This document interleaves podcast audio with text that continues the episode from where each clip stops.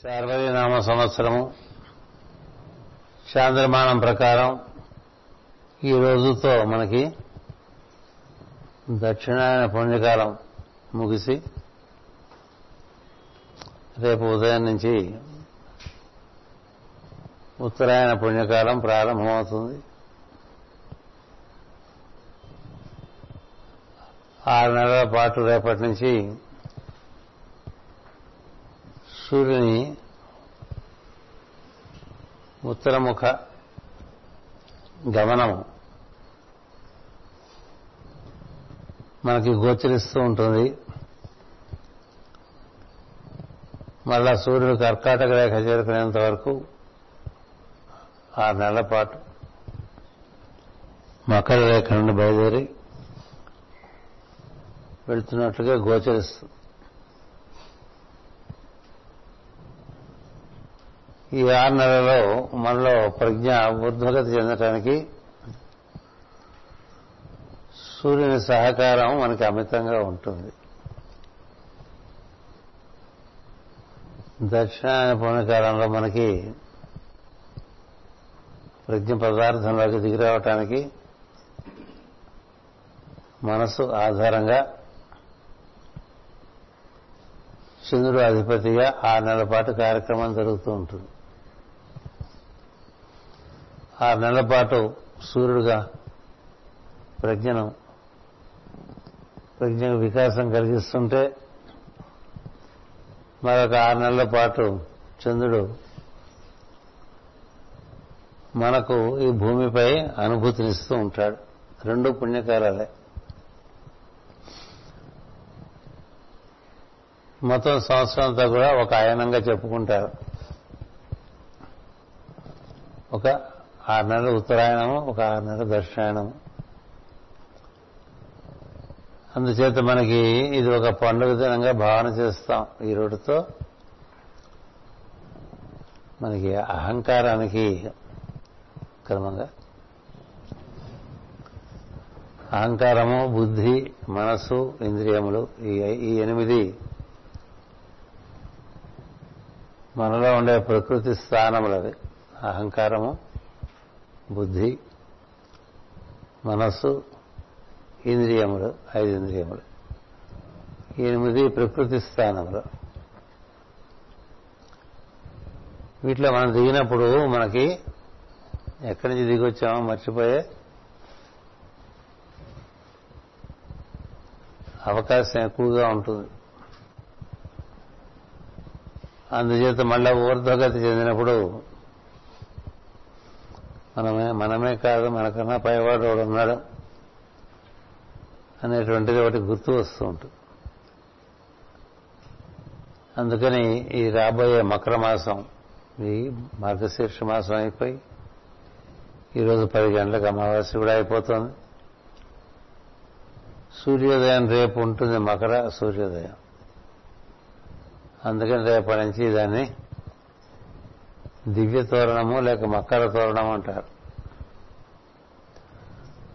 ఈ ఆరు నెలలు రాబోయే ఆరు నెలలు దివ్యలోకాల్లో సంచరించడానికి కాలం బాగా సహకరిస్తుంది. అందుకని ఉత్తరాయణ పుణ్యకాలం అన్నారు.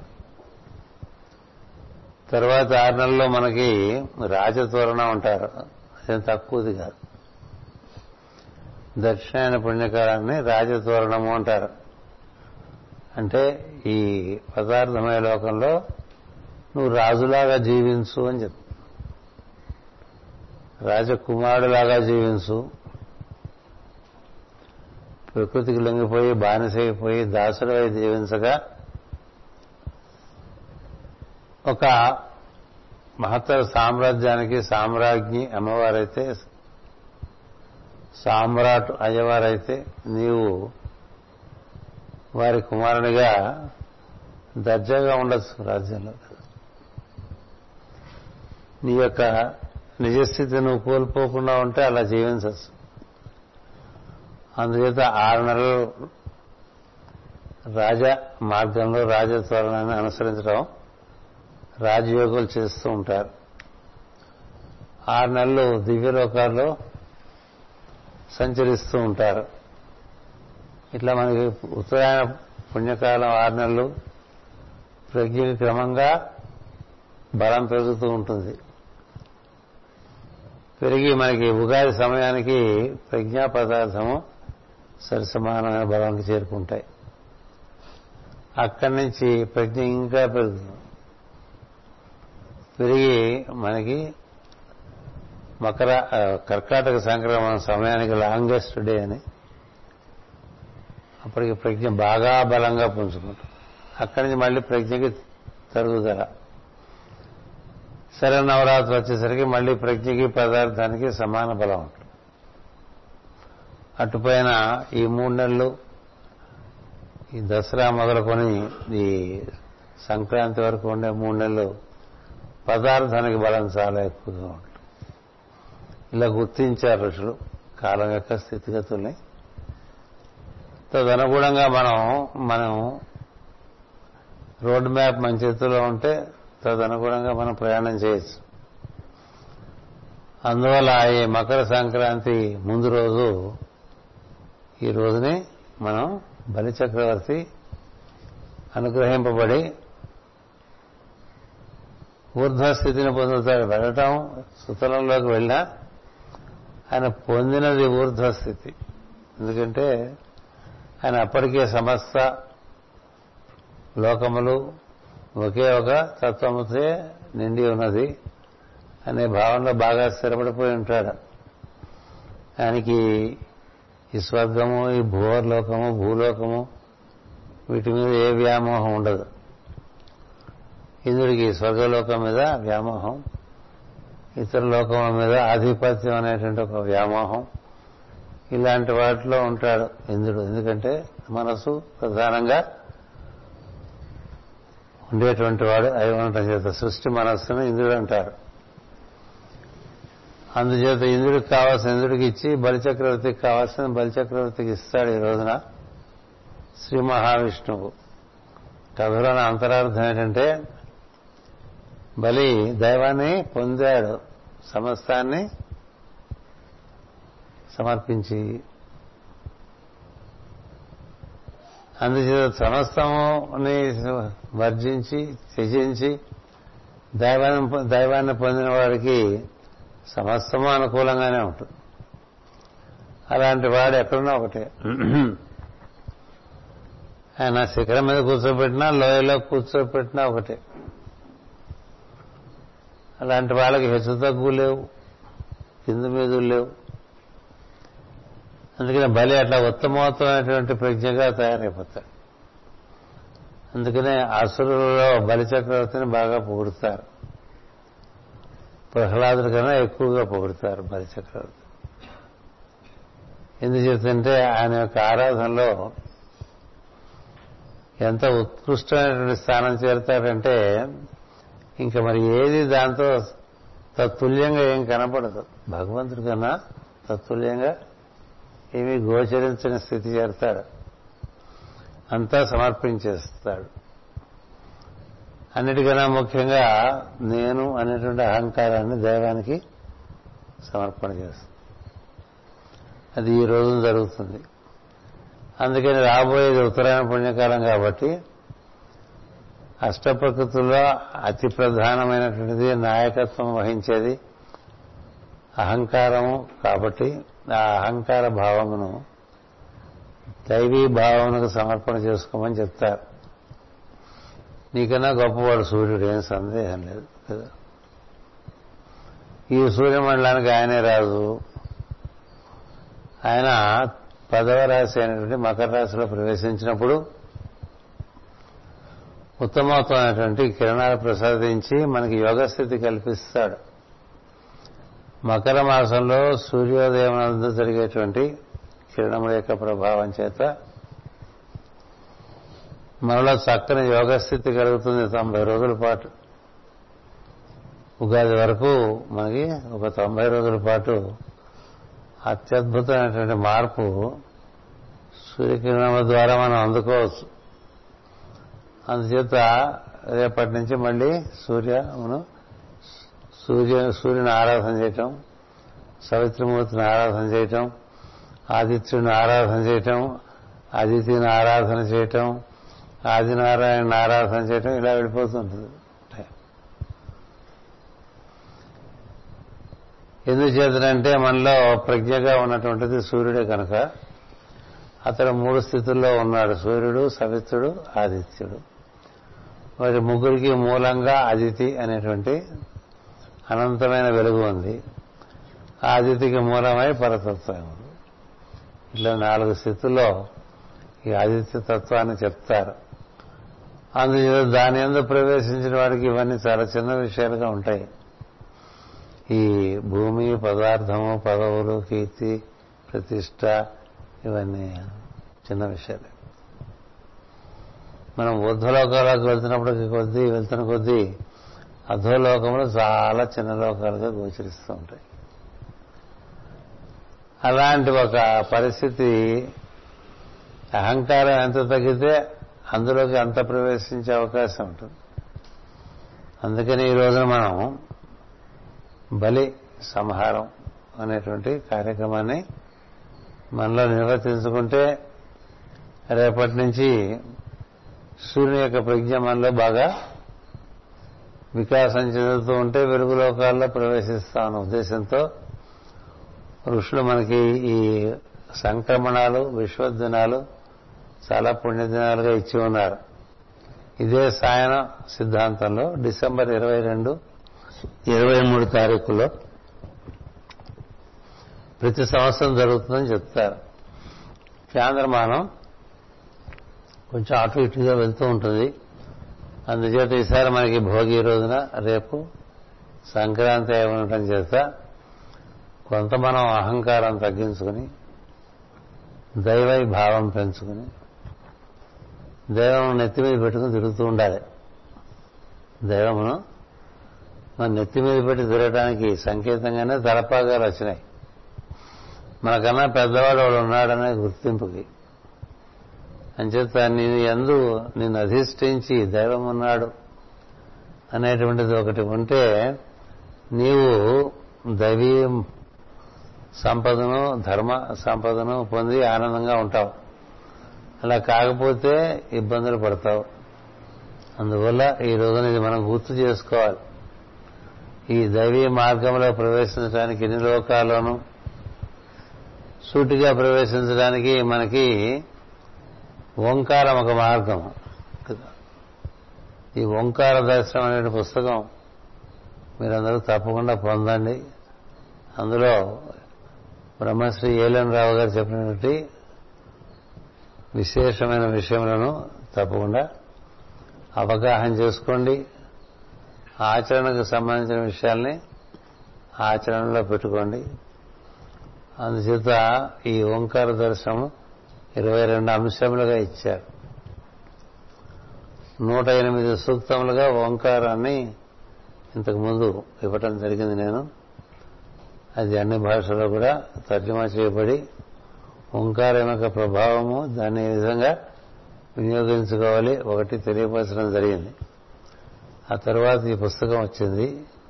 ఇది కూడా ఇది ద్వితీయ ముద్రణం ఏంటుంది అంతే ద్వితీయ ముద్రణం ఈ సంవత్సరం జరిగింది ప్రథమ రెండు వేల ఎనిమిదిలో జరిగింది. ఇది మాస్టర్ గారి చరణ కమలకి ఇది అర్పణ చేయడం జరిగింది. అటుపైన ఇందులోనూ ఒక విషయం కనీసం మీ ముందు ఉంచడం అనేటువంటిది ఆవిష్కరణలో భాగం కాబట్టి. ఓంకారము పంచకృత్యములు పంచబ్రహ్మలు ఇది ఒకటి చెప్పి మనం ఈ ప్రవచనాంశంలోకి ప్రవేశిద్దాం. ఓంకారములో అకార ఉకార మకారములే కాక అర్ధమాత్ర మరియు బిందువు కలవని ఋషులు దర్శించిరి. సృష్టి నిర్వహణ కార్యక్రమం అంతయు పంచవిధములుగా ఉన్నదని తత్వవేత్తలు గమనించిరి. అవి సృష్టి స్థితి లయము తిరోధానము అనుగ్రహము. ఈ పంచకృత్య నిర్వహణముకు పంచదైవములు వేర్వేరుగా కలరు వారు సృష్టి విష్ణువు రుద్రుడు ఈశ్వరుడు సదాశివుడు అని వారుగా వెలుగొందుతున్నారు. ఓంకారంలోని అకార ఉకార మకారములు అర్ధమాత్ర బిందువు ఐదు అంశములతో పంచకృత్యములలోని సృష్టి స్థితి లయము తిరోధానము అనుగ్రహములను తత్ నిర్వాహకులైన బ్రహ్మ విష్ణు రుద్ర ఈశ్వర సదాశివులను పెద్దలు సమన్వయించింది కనుక పంచకృత్యములు పరాయణత్వం గలది ఓంకారమని సంభావించి స్మరింపవలను. తత్ఫలితముగా అంతయు ఓంకారమయమ అనడి అనుభూతి కలుగును అనేటువంటి ఒక అంశాన్ని ఇక్కడ ఆవిష్కరించారు. పంచబ్రహ్మాసన స్థిత అని అమ్మవారి నామం ఉంటుంది ఈ ఐదు కృత్యముల మనలో నిత్యం అంటే సృష్టిలో జరుగుతూ ఉంటాయి. అంటే అనుగ్రహం వల్ల సృష్టి ఆరంభం అవుతుంది. అనుగ్రహం వల్ల సృష్టి ఆరంభం అవుతుంది. ఆరంభమైన సృష్టి వృద్ధి చెందుతుంది. వృద్ధి చెందిన సృష్టి తిరోధానం చెందుతుంది. తిరోధానం చెందే సృష్టి లయమైపోతుంది. అంటే అనుగ్రహంతో ప్రారంభమై సృష్టి మొదలవుతుంది. అంటే సృష్టికి ప్రారంభంలో ముందు అనుగ్రహం. వృద్ధి తర్వాత మళ్ళీ లయమయ్యే లోపల తిరోధానం. ఈ రెండు మామూలుగా అంతగా చెప్పుకోరు. ఇలా ఐదు ఉన్నాయి అందుకనే మనకి పంచశిఖరాన్ని పెడతారు. ఐదు. ఈ ఈ దినచక్రాన్ని కూడా ఐదు విభాగాలు చేసుకుంటారు. సంవత్సర చక్రాన్ని కూడా ఐదు విభాగాలు చేసుకుంటారు. చేసుకుంటే ఒక్కొక్క విభాగంలోనూ డెబ్బై రెండు డిగ్రీలు ఉంటాయి. అంటే డెబ్బై రెండు డిగ్రీలతో ఒక వృత్తాన్ని మనం గుర్తించి అవి కలిపితే ఒక పంచారం వస్తుంది. అలా సృష్టిని ఆరాధన చేసే విధానం ఉంటుంది అందుకని ప్రతి ఇప్పుడు మనకి ఉగాది నాడు సంవత్సరాలు అనుకుంటే అక్కడ రెండు అక్కడి నుంచి డెబ్బై రెండు రోజులు అనుగ్రహంగా తీసుకోవాలి. అక్కడి నుంచి సృష్టి తీసుకోవాలి. రెండో డెబ్బై రెండు రోజులు. అక్కడి నుంచి వృద్ధి తీసుకోవాలి. మూడో డెబ్బై రెండు రోజులు. అక్కడి నుంచి తిరోధానం చెందుతున్నట్టుగా భావన చేయాలి. అక్కడి నుంచి లయమైపోతున్నట్టుగా ధ్యానం. ఇట్లా ఐదు విభాగాలు చేసుకుంటే సంవత్సరాన్ని తదనుగుణంగా మన కార్యక్రమాలు ఏర్పాటు చేసుకోవచ్చు. అలాగే జీవితం కూడా ఎనభై నాలుగేళ్ళు అనుకోని పోని. ఎనభై ఒక సంవత్సరం ఎనభై నాలుగేళ్ళు. దాన్ని ఐతో భాగారం చేసుకుని తదనుగుణంగా మన జీవితాన్ని ఏర్పాటు చేసుకోవచ్చు. అలాగే నెలలో ఐదు విభాగాలు చేసుకోవచ్చు. రోజులో ఐదు విభాగాలు చేసుకోవచ్చు. అది కాలంతో మనం ముడిపడి పంచకృత్యములు నిర్వర్తిస్తున్నట్టు అమ్మవారిలాగా మనం దానితో అనుసంధానం చెందేటువంటి విధానం ఈ ఓంకార ఉచ్చారణలో కూడా ఉందని పెద్దలు చెప్తున్నారని ఇక్కడ రావు గారు చెప్పారు. అందుచేత ఇది మనం చదువుకోవడం ఒక పద్ధతి. దీన్ని బాగా ఇటువంటి విషయాలు వచ్చినప్పుడు ధ్యానం చేయటం ఒక పద్ధతి. దాన్ని ఆచరణలో పెట్టడం మరొక పద్ధతి. ఇదే విషయాన్ని స్పిరిచువల్ ఎస్ట్రాలజీలో మాస్టర్ గారు ఇచ్చారు సృష్టిని. ఐదు విభాగాలు చేసేటువంటి సాంప్రదాయం ఒకటి ఉంది. అది ప్రస్తుతం నానుడిలో లేదు. డెబ్బై రెండు రోజులు. డెబ్బై రెండు అంకెకి చాలా ప్రాముఖ్యత ఉన్నది. అందుచేత ఊరికి దర్శనమే కాబట్టి మీకు మచ్చుకి చూపించాను.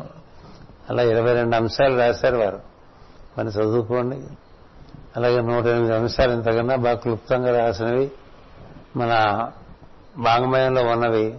అన్ని ఒక్కొక్క వాక్యంలో చెప్పినవన్నీ. నావాని వెనకాల వేశాను ఓంకారం. దాన్ని పుస్తకంగా వేశాను. అది ఇంగ్లీష్లోను తెలుగులోను స్పానిష్లోనూ జర్మన్లోనూ ఫ్రెంచ్లోనూ వచ్చాయి. మీకు ఏ భాషలో వీలుంటే ఆ భాషలో చదువుకోవచ్చు. దర్శనం అవటానికి విధానం చూపిస్తే దాని ప్రయత్నం చేసుకుంటూ ఉండొచ్చు. అందుచేత ఈ రోజున ఈ పుస్తకాన్ని విధంగా పరిచయం చేయటం జరిగింది. అటుపైన మనం స్మరిస్తున్నటువంటి వృషభ గీతలో భాగంగా ఈ రోజున ఇరవై ఏడవ అంశము. సూటిగా అంశంలోకి వచ్చేద్దాం. జ్ఞాన మార్గమును యోగ మార్గమును గౌరవముతో ప్రవర్తింపజేయవలను ఈ విషయం మనకి కపిలుడు చెప్తాడు. జ్ఞానం లేని యోగం పనికిరాదు. యోగం లేని జ్ఞానం పనికిరాదు. ఈ రెండింటికి భక్తి పునాదిగా ఉండాలంటాడు. భక్తి పునాదిగా ఏర్పడితే శ్రద్ధాభక్తులు అనేటువంటివి మనిషికి ఏర్పడతాయి. శ్రద్ధాభక్తులు ఏర్పడితే విద్య నేర్చుకోవటం సులభం. అందరికీ తెలిసిన శ్లోకమే శ్రద్ధావాన్ లభతే జ్ఞానం అంటూ ఉంటాం. అంటలోనే శ్రద్ధ ఉండదు మనకి. అది మన పరిస్థితి. శ్రద్ధ లేకుండా భక్తి కుదరదు భక్తి లేకుండా అంటే కుదిరే భక్తి. నిన్న కుదురని చెప్పానే అది అందరికీ ఉండదు. అది ఎన్ని జన్మలకి రాదు కుదురు ఎన్ని సంవత్సరాల పైన రాదు కుదురు. ఎప్పటికీ జీవితంలో సెటిల్ కాలేదన్న స్థితిలో ఉండేవాళ్ళు చాలా మంది ఉంటారు కదా? ఇంకా సెటిల్ అవుతున్నాం అనే స్థితిలోనే ఉంటారు. ఎంత త్వరగా సెటిల్ అయిపోతే అంత త్వరగా అక్కడ మనకి గ్రోత్ అనేటువంటిది వస్తూ ఉంటుంది. సో సెటిల్మెంట్ లేకపోతే గ్రోత్ ఉంటుంది. ఈ మొక్కని ఎక్కడ పాతేయాలనేది నిర్ణయం అయితే పాతేస్తే మళ్ళీ తీగుడు మళ్ళీ ఇంకో చోట అక్కడి నుంచి పీకి ఇంకో చోట పాతేసి అక్కడి నుంచి పీకి ఇంకో చోట పాతేస్తే ఈ లోపల మొక్క సార్లే అని ఎండిపోతుంది వీడేం పెంచడని? ఇది పెంచే రకం కాదని. ఆ తిరోధానం చెంది లయమైపోతుంది సృష్టిలో. అందుకని చాలా మంది జీవితంలో సెటిల్ కారు. మనకి సనాతన ధర్మం ఏం చెప్తుందంటే ఇరవై ఎనిమిదేళ్ళకి సెటిల్ అయిపోరా అని చెప్పి. ఫోర్ టైమ్స్ అలా. Twenty eight years should settle ముప్పై ఐదేళ్ళకి బండి గాడిలో పెట్టేసుకోమని చెప్పి. ఫైవ్ టైమ్స్ అలా. ఇంకొంచెం ప్రయాణం చెయ్యి? అప్పుడు నీకు ఇంకో ముప్పై ఐదేళ్ళు నలభై రెండేళ్ళు ఉంటాయి. కదా? ఎంతసేపు సెటిలే కాలేదంటే ఇంక ప్రయాణం ఏముందండి? కదా? అందుచేత బయట సెటిల్మెంట్లు ఎలా ఉంచి లోపల సెటిల్ అయిపోతే కూడా ఉండదు. లోపల నేను ఇక్కడ ఉన్నాను అన్న భావం చేసుకుని అక్కడ ఉండిపో. అక్కడికే దైవం వస్తాడు. ఎందుకంటే ఒక విషయం నేను కూడా చెప్పాను. ఆయన మనం చేరుకోవాలనేటువంటి తపన ఒకటి ఉండగా ఆయన కూడా అలాంటి తపన ఉంటుంది. నా పిల్లవాడు నా దగ్గరికి రావాలి అని తపన మనం మర్చిపోయాం కానీ ఆయన సంతానం అని ఆయన గుర్తుంటుంది కదా. సంతానాన్ని తల్లిదండ్రులు మర్చిపోరు. తల్లిదండ్రులు సంతానాన్ని మర్చిపోతారా? మర్చిపోరు. సంతానం తల్లిదండ్రులు మర్చిపోతూ ఉంటుంది కదా. ఎవరైనా ఫోన్ చేయలేదంటే బిజీగా ఉన్నానమ్మా అంటాడు. నీ ఫోన్ చేయడమైనా నా పని అంటాడు. వీడు చిన్నప్పటి నుంచి ఎంత చేస్తే వాడు అంత వాడాడు మర్చిపోతాడు కదా. ఒక అమ్మ గుర్తున్నదో నాన్న గుర్తున్నాడు. అసలు మనందరినీ పుట్టించిన మూలం ఏం గుర్తుంటుంది? ఏం గుర్తున్నది కదా. కానీ వాళ్ళ పిల్లల కోసమే బతుకుతూ ఉంటారండి పెద్దవాళ్ళు తమాషా. కదా? అది మన స్వభావం అనుకోకండి.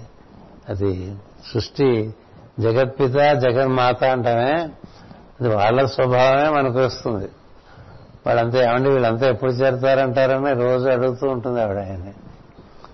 వస్తారులే వాళ్ళకి బాగా అనుభవం కావాలి. వాళ్ళ అనుభవం చెందని నెమ్మదిగా వస్తారు తొందర ఏమిటంటాడు ఆయన. ఆయనకి ఏ విషయంలో తొందర లేదు. ఎందుకంటే నా పిల్లలే కదా నా దగ్గరికే రావాలి కదా అంటాడు కదా? నా పిల్లలే కదా నా దగ్గరికే రావాలి కదా? వాళ్ళు వస్తారు. రాలేదనుకో కలిపేద్దాం అంత అంటాడు.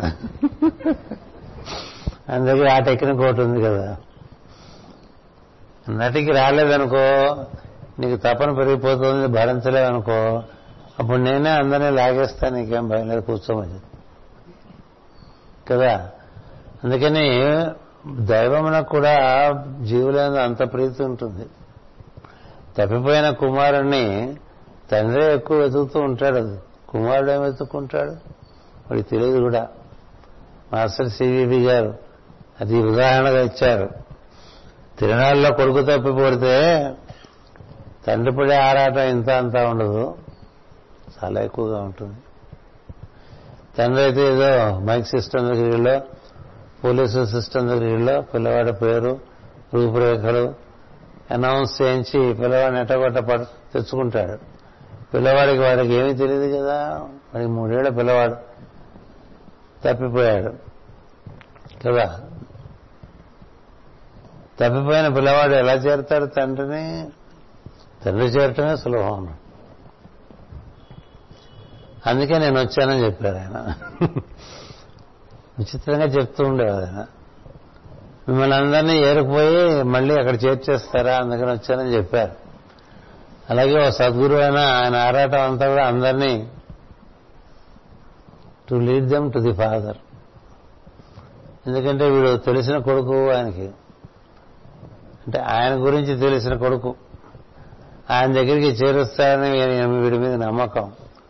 వాళ్ళందరే గురు పరంపర.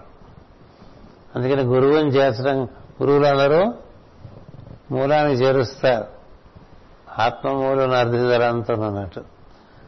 అందుకని కుంభనీధవు చెప్పాడు గురుడు గురుడు అన్నాడు కదా.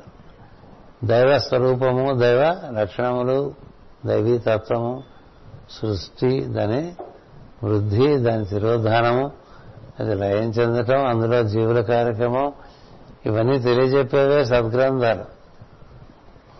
అంతేగాని ఏదో పేరు పెట్టుకుని ప్రపంచం మీద పడి అల్లరి చేసేవి కాదు.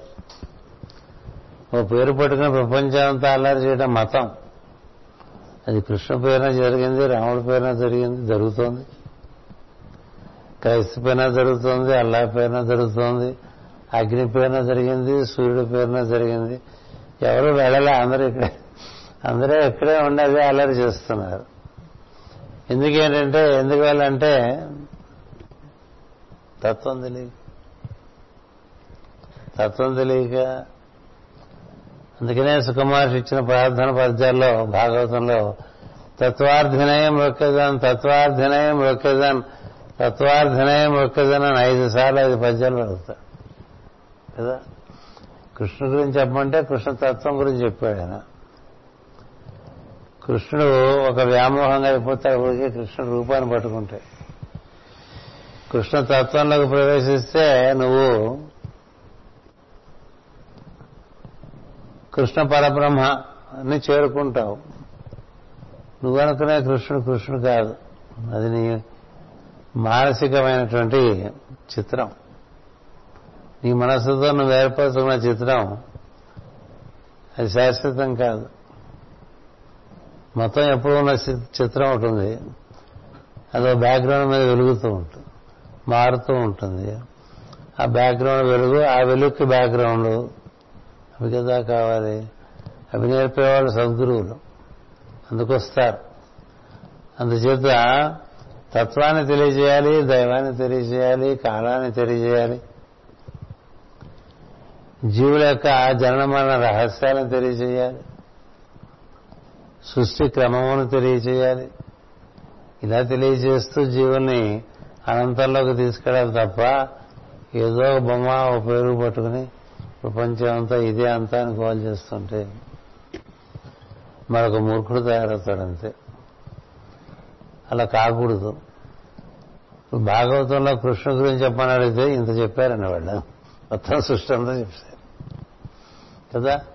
నైమిసారణ్యంలో చేరి ఋషులందరూ అప్పుడే వెళ్ళిపోయాడు తాజాగా కృష్ణుడు. అందుకని కృష్ణుడు గురించి చెప్పండి అన్నారు ఎక్కడ మొదలు పెట్టారు వాళ్ళు?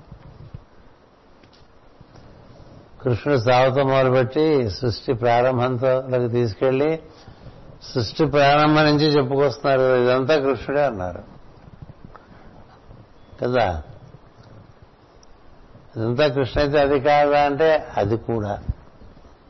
అదే కృష్ణుడు కాదు గుర్తుపెట్టుకోండి. అది కూడా.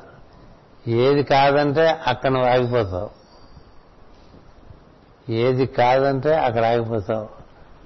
అంతటా దేవుడు ఉన్నాడు గుళ్ళోకి వెళ్ళక్కర్లేదు అనకూడదు. గుళ్ళో కూడా ఉన్నాడుగా? అంతటా ఉండేవాడు గుళ్ళో ఉండు అందం పెద్దగా నీ వంట గదిలోనూ నీ స్నానాల గదిలోనూ కూడా ఉంటాడన్నవాడు గుళ్ళో ఉంటాడు ఉంటాడు.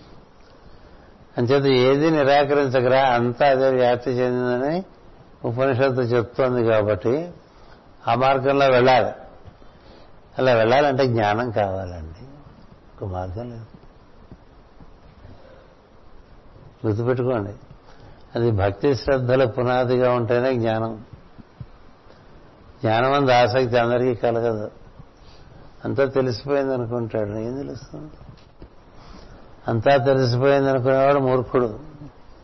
తెలుసుకుంటూ ఉన్నాను అనుకునేవాడు భక్తుడు. అంతా తెలిసిందా? తెలుస్తున్న కొద్దీ తెలియదని తెలుస్తూ ఉంటుందట. భగవతంలో ఉంది ఆ పద్యం. తెలుసుకుంటున్న కొద్దీ మనకేం తెలియదు కదా అని తెలుస్తూ ఉంటుందండి. ఎంత తక్కువ తెలిస్తే అంత ఎక్కువ తెలిసిన ఫీలింగ్ ఉంటుంది అందుకని తెలిసిన వాడు తెలిసిన నాకు తెలుసు అని చెప్పట్ట. ఏమో. కదా? ఎంతటి వాళ్ళకైనా గర్వభంగం అయిపోయింది సృష్టిలో. ఎవరిని వదల్లా సృష్టి? నాకు తెలుసు అన్న ప్రతివాని కింద పడేసింది. నీ పొంద నీకేం తెలుసు కదా? మరి నారదాది మహర్షులు పడిపోయారు. ఉన్నాయి కదా సందర్భాలు? ఏంటో మమ్మల్ని పట్టుకున్నాను కానీ అనుకోవచ్చు వాళ్ళు వాళ్ళ కదా ఇప్పుడు నారదుడు ఆయనే చెప్పుకున్నాడు లేకపోతే మనకేం తెలుస్తుంది?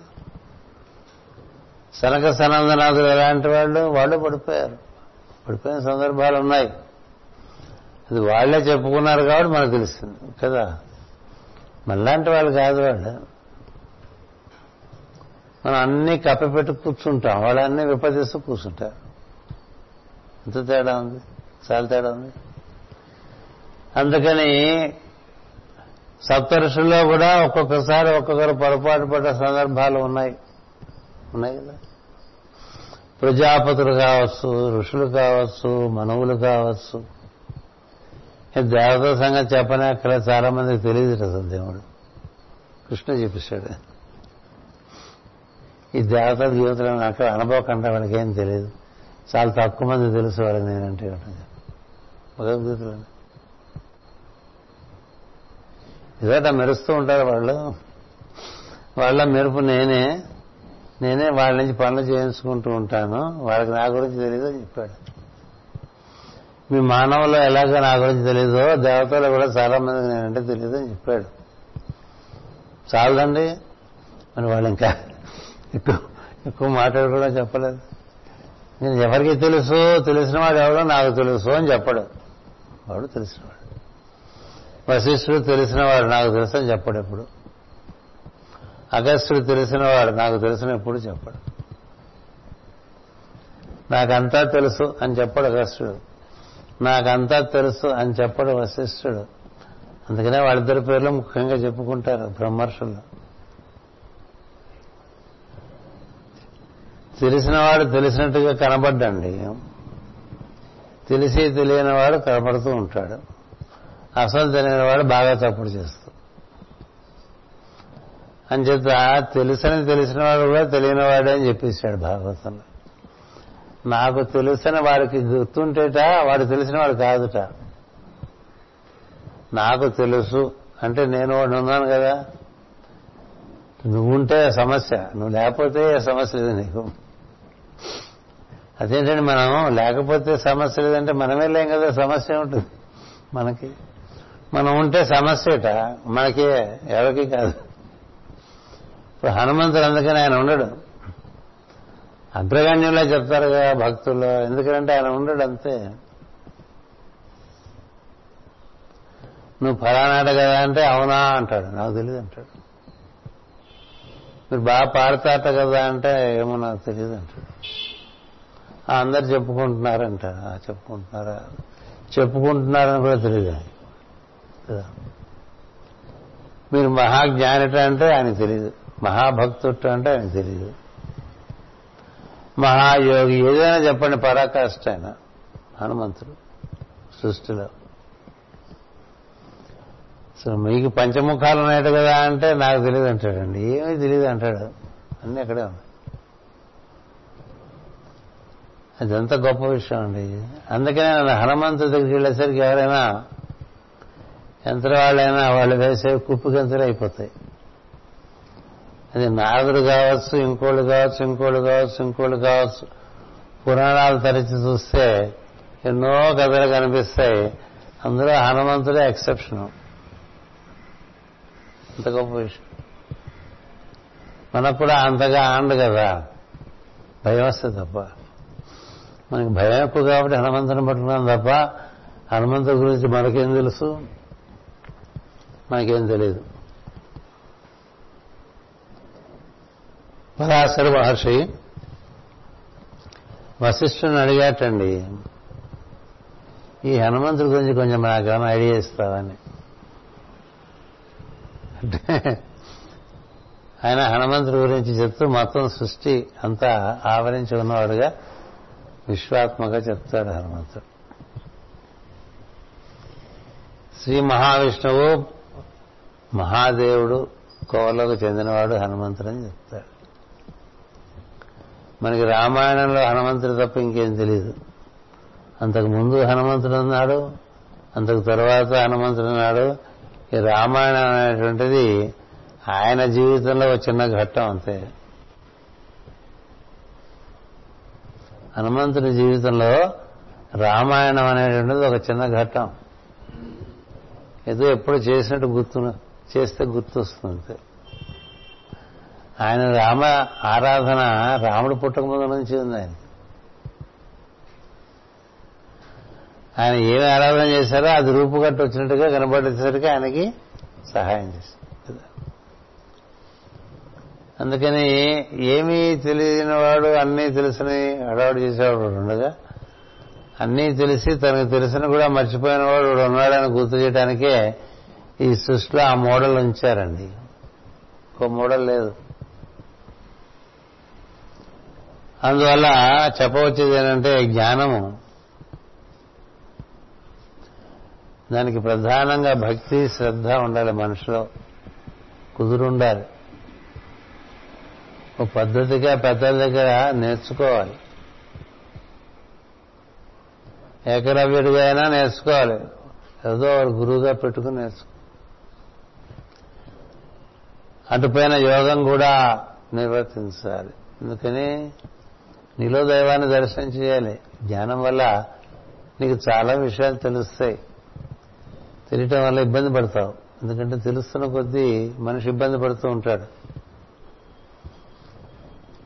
వీటన్నిటికీ మూలమైంది తెలియకుండా అన్ని విషయాలు తెలిస్తే ఉపయోగమే ఉంది ఆ మాట ఏడో అధ్యాయంలో భగవద్గీతలో శ్రీకృష్ణుడు చెప్తాడు. నన్ను మరిచి శాస్త్రాలు పట్టుకుంటే ఏమీ ఉండదు నీకు. నీ శాస్త్రాలు పనికిరావు నేను దొరకను. నన్ను దర్శిస్తూ శాస్త్రాలు చదువుకుంటూ ఉండమన్నాడు. శాస్త్రంలో కూడా నన్నే దర్శించమని చెప్పాడు. నేనే శాస్త్ర స్వరూపంగా కూడా ఉన్నానని చెప్పాడు. అంచేత నా అనుగ్రహం వల్ల నీకు వచ్చిన శాస్త్రం వేరు. నీ ప్రయత్నం వల్ల నీకు తెలిసిన శాస్త్రం వేరు. అన్నిటికీ తేడా ఉంది కదా. దానికి కదా మనకి కథ చెప్తూ ఉంటారు. ప్రత్యేకించి మాస్గా చెప్తారు. విష్ణు చిత్రుడని మహాభక్తుడు ఆయన నిన్న చెప్పినటువంటి ఆళ్వారుల్లో ఆయన ఒకడు. పన్నెండు మంది ఆళ్వార్లండి. ఒకసారి ఇప్పుడు చదువుకోండి. చిన్న చిన్న పుస్తకాలు ఉన్నాయి. చదివితే బుర్ర తిరిగిపోతుంది. బుర్ర గిర్రని తిరిగిపోతుంది. ఊరు బాబు వాళ్ళకి తెలియదు ఏమి లేదు. వాడి నుంచి అలా జరిగిపోతుంటాయని కానీ వాళ్ళకి తెలియదు వాళ్ళకి తెలుసని.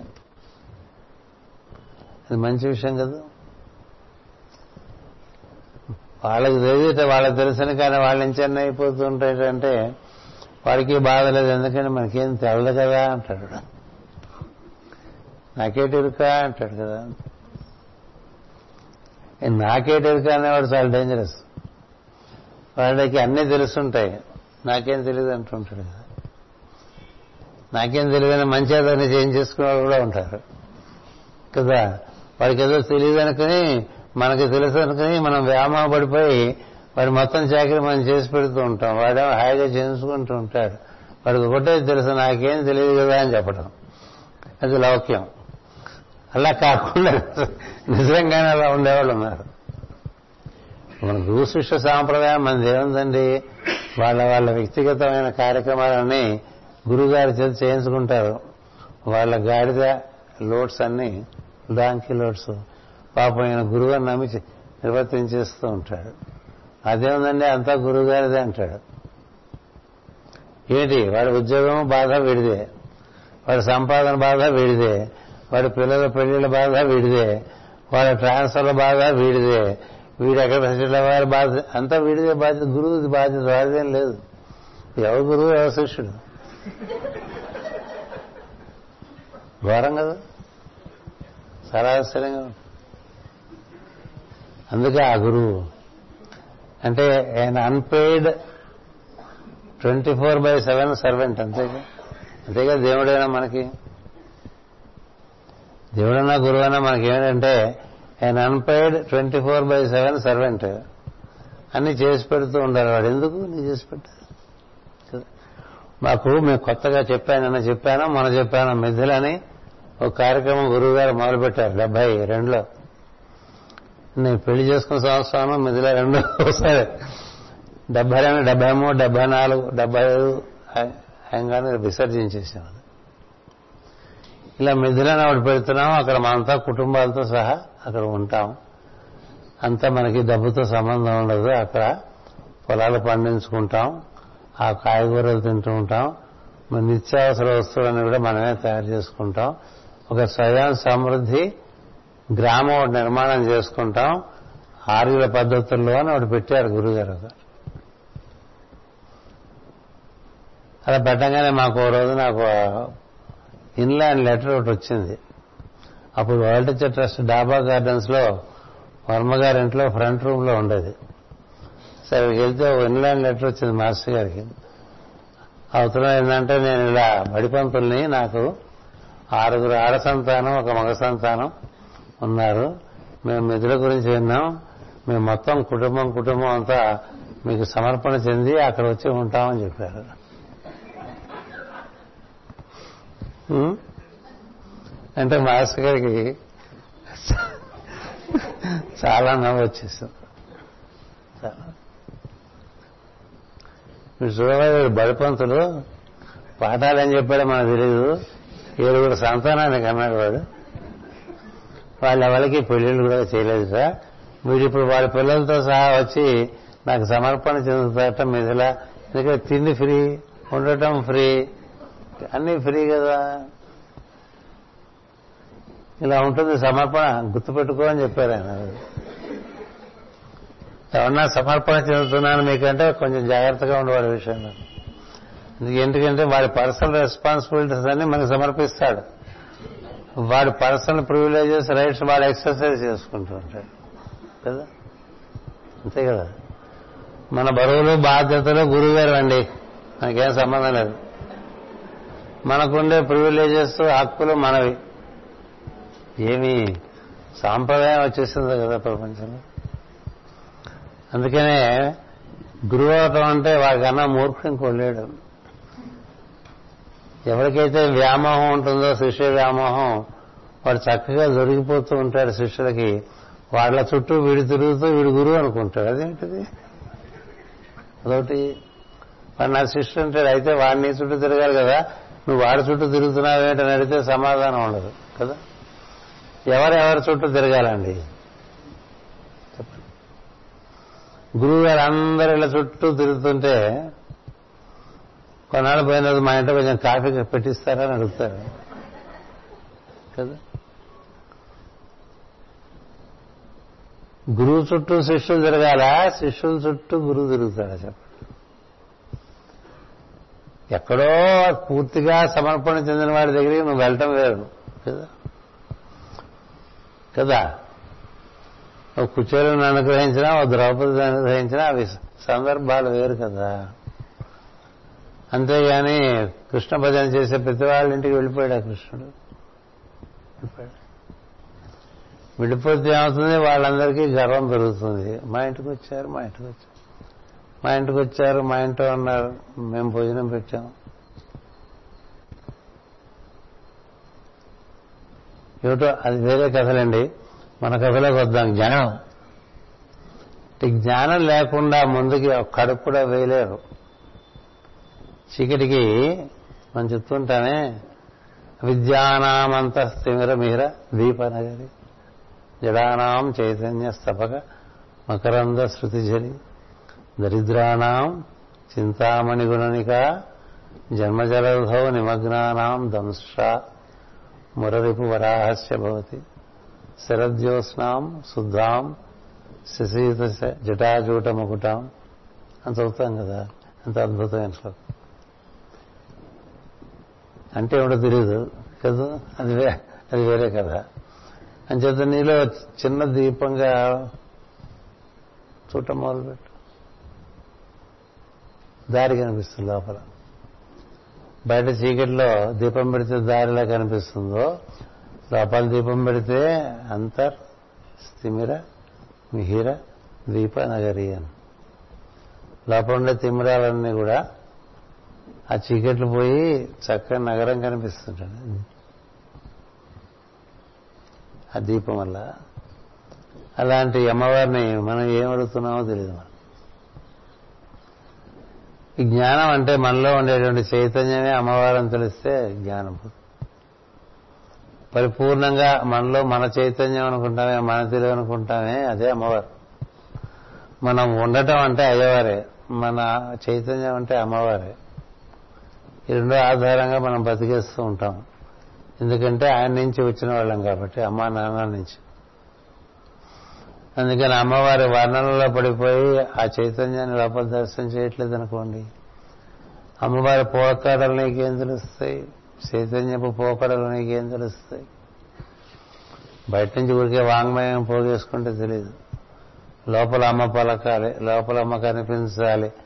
లోప అమ్మ చేసే విన్యాసాలు చూడాలి. ఆమె రకరకాల విన్యాసాలు నిర్వర్తిస్తూ ఉంటుంది లోపల.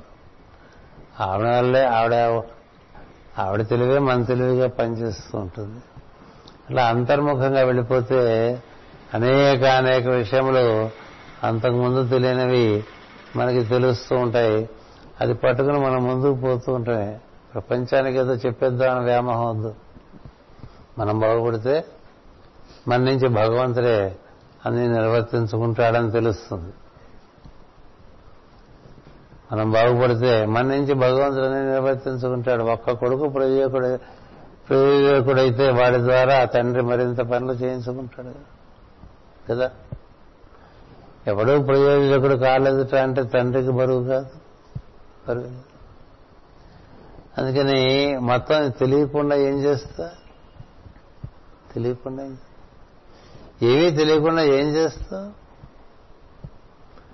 కానని వాని నూతకొని కానని వాడు విశిష్ట వస్తువులు కానని భంగి అన్నాడు భాగవతం ఒక గుడ్డాడు ఇంకో గుడ్డాడు నేను నడిపిస్తాడు?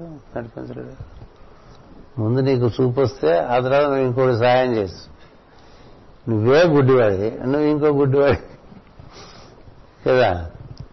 అందుకనే గుడ్డివాడో గుడ్డివాడు కుంటివాడు కలిసి పని చేసుకోవాలి. అందుకని కుంటివాడు కళ్ళు ఉంటాయి. వాడు గుడ్డివాడు మీదెక్కి నడిపిస్తుంటాడు. వాడి కళ్ళతో చూపిస్తూ ఉంటాడు. నడు అటెళ్ళు ఇటెళ్ళు అంటాడు వాడి మీదెక్కి అందుకని వీడు కదలేడుగా వీడి కాళ్ళు లేవు.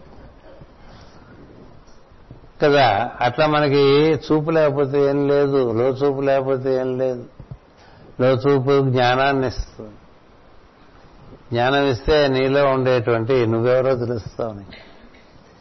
నీలో క్షరపురుషుడిగా ఎలా ఉన్నావో నువ్వు తెలుస్తుంది. నీలో అక్షర పురుషుడిగా నువ్వు ఎలా ఉన్నావో తెలుస్తుంది.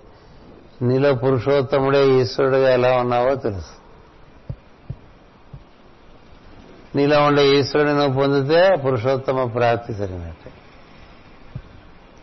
ఈ మార్గాలన్నీ నీకు తిరుగుబడి నువ్వు ఆ మార్గాల్లో ప్రయాణం చేస్తూ దాన్ని పొందావనుకో. ఆ పొందటమే యోగం అంటారు. నీలోని ఈశ్వరునితో నీవు జీవాత్మగా అనుసంధానం చెందితే అది యోగం. భగవంతునితో కూడి ఉండుట యోగం.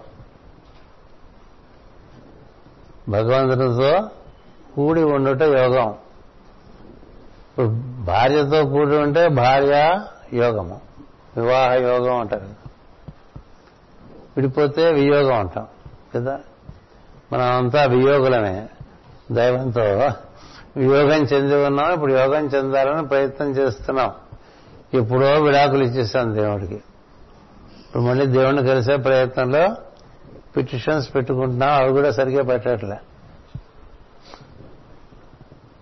ఎందుకంటే విడాకులు ఇచ్చిన వాళ్ళు మళ్ళీ తిరిగి ఉత్తరం రాసి మళ్ళీ కలుద్దాం అనుకుంటున్నాం కలిసిందాం అని రాసే ఉత్తరాల్లో తరహా చూస్తే పాత తరహాయే కనిపిస్తుంది. పాత తరహాగా ఉంటానే కలవటం ఎందుకండి? మళ్ళీ పనులు చేయించడానికి బాగా మంచి వాడబడిన వాడు. మళ్ళీ వాడబడ్డానికి సిద్ధపడతాడా? ఈసారి నువ్వే చేరు. ఈసారి నువ్వేరా నా దగ్గర. అందుచేత యోగం అంటే అసలు ముందు నువ్వెవరో నీకు తెలియదు.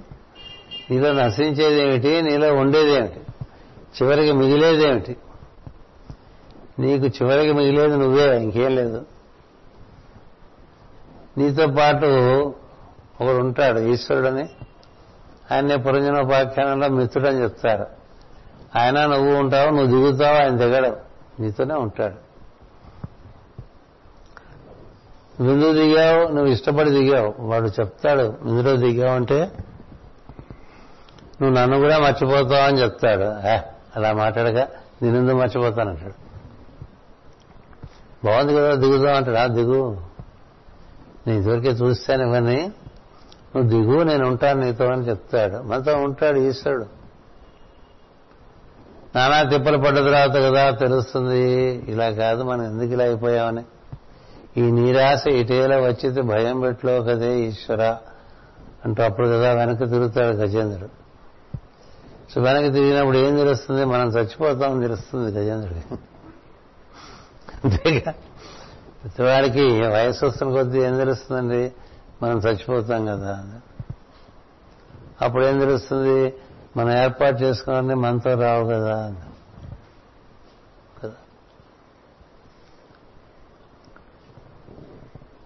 మరి ఏమొస్తాయి మనతో? అంటే మనం చేసిన పనులే వస్తాయి.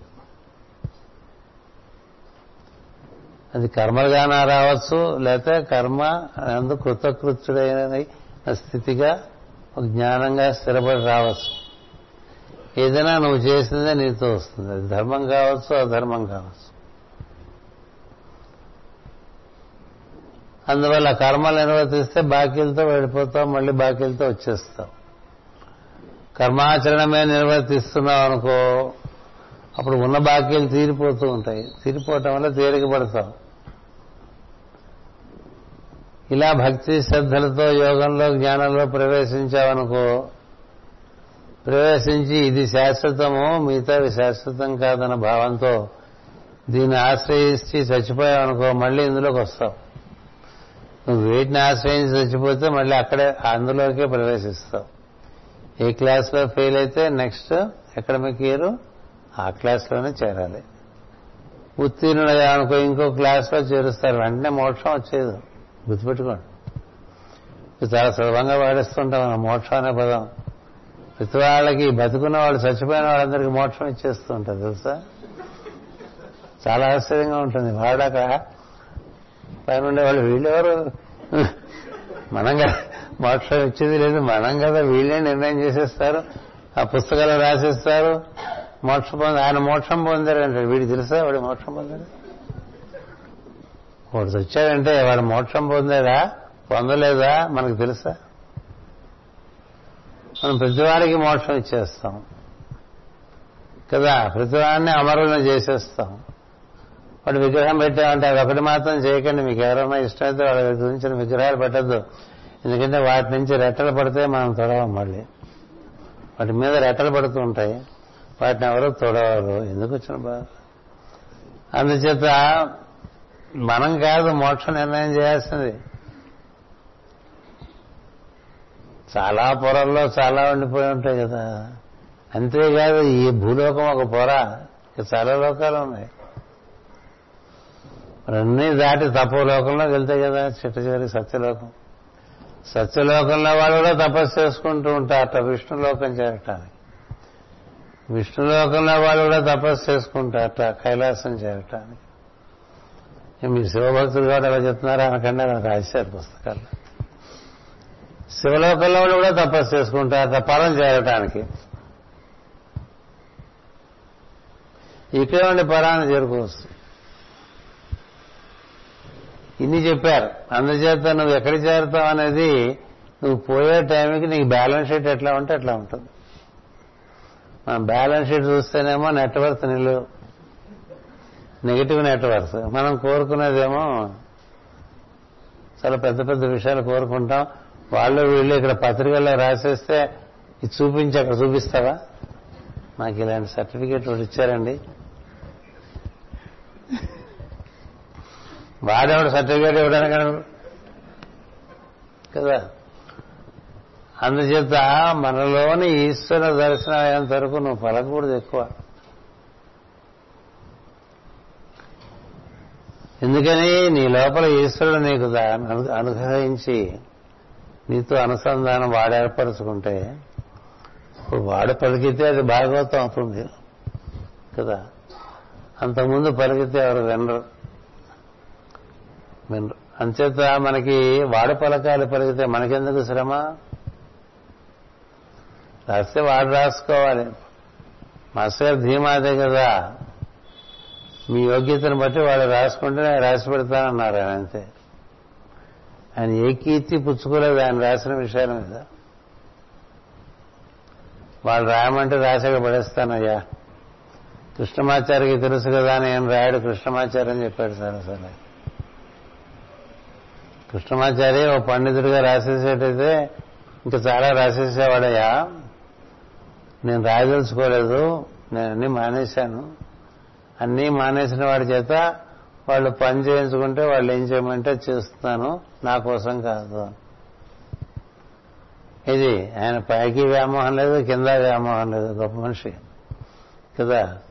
ఈ భాగవతం అంటే వచ్చినప్పుడు వస్తుంది లేనవరు ఇంకొకటి రెండు సార్లు అడిగితే మీ యోగ్యత బట్టి వస్తుందని ఎవరా మీకు యోగ్యత ఉండాలి కదా? ఇది ధీమా అంతేగాని మనం పూర్తి చేయాలి అది చేయాలి.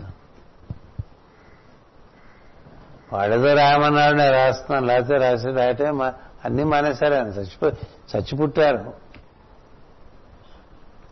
చచ్చిపుట్టిన మనిషి ఆయన రెండోసారి పుట్టి దుజుడు ఆయనకి ఇది లింగ శరీరం ఎప్పుడో పగిలిపోయింది. తర్వాత ఇక్కడికి వచ్చారు ఆయన.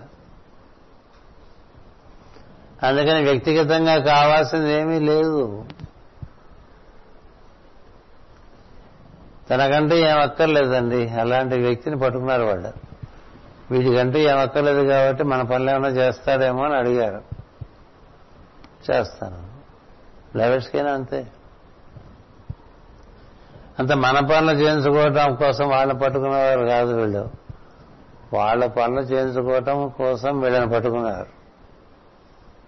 తేడా ఉందా లేదా? కాబట్టి వాళ్ళు దైవ ప్రతినిధులు. వాడు దైవం కోసం ఇక్కడ ఉన్నారు తప్ప మన కోసం లేరు మనం కూడా దైవ సన్నిధి చేరుకోవాలంటే వారి యొక్క ప్రవర్తన నుంచి నేర్చుకోవాలి. ఇదంతా ఎందుకు చెప్తున్నాను? మాస్టర్ గారు ఎంత జ్ఞానము సమృద్ధిగా ఉంది యోగము సమృద్ధిగా ఉంది. యోగం అంటే నీలో నుండి దైవాన్ని చేరుకునే మార్గం ఎప్పుడు తిరుగుబడి ఉండాలి.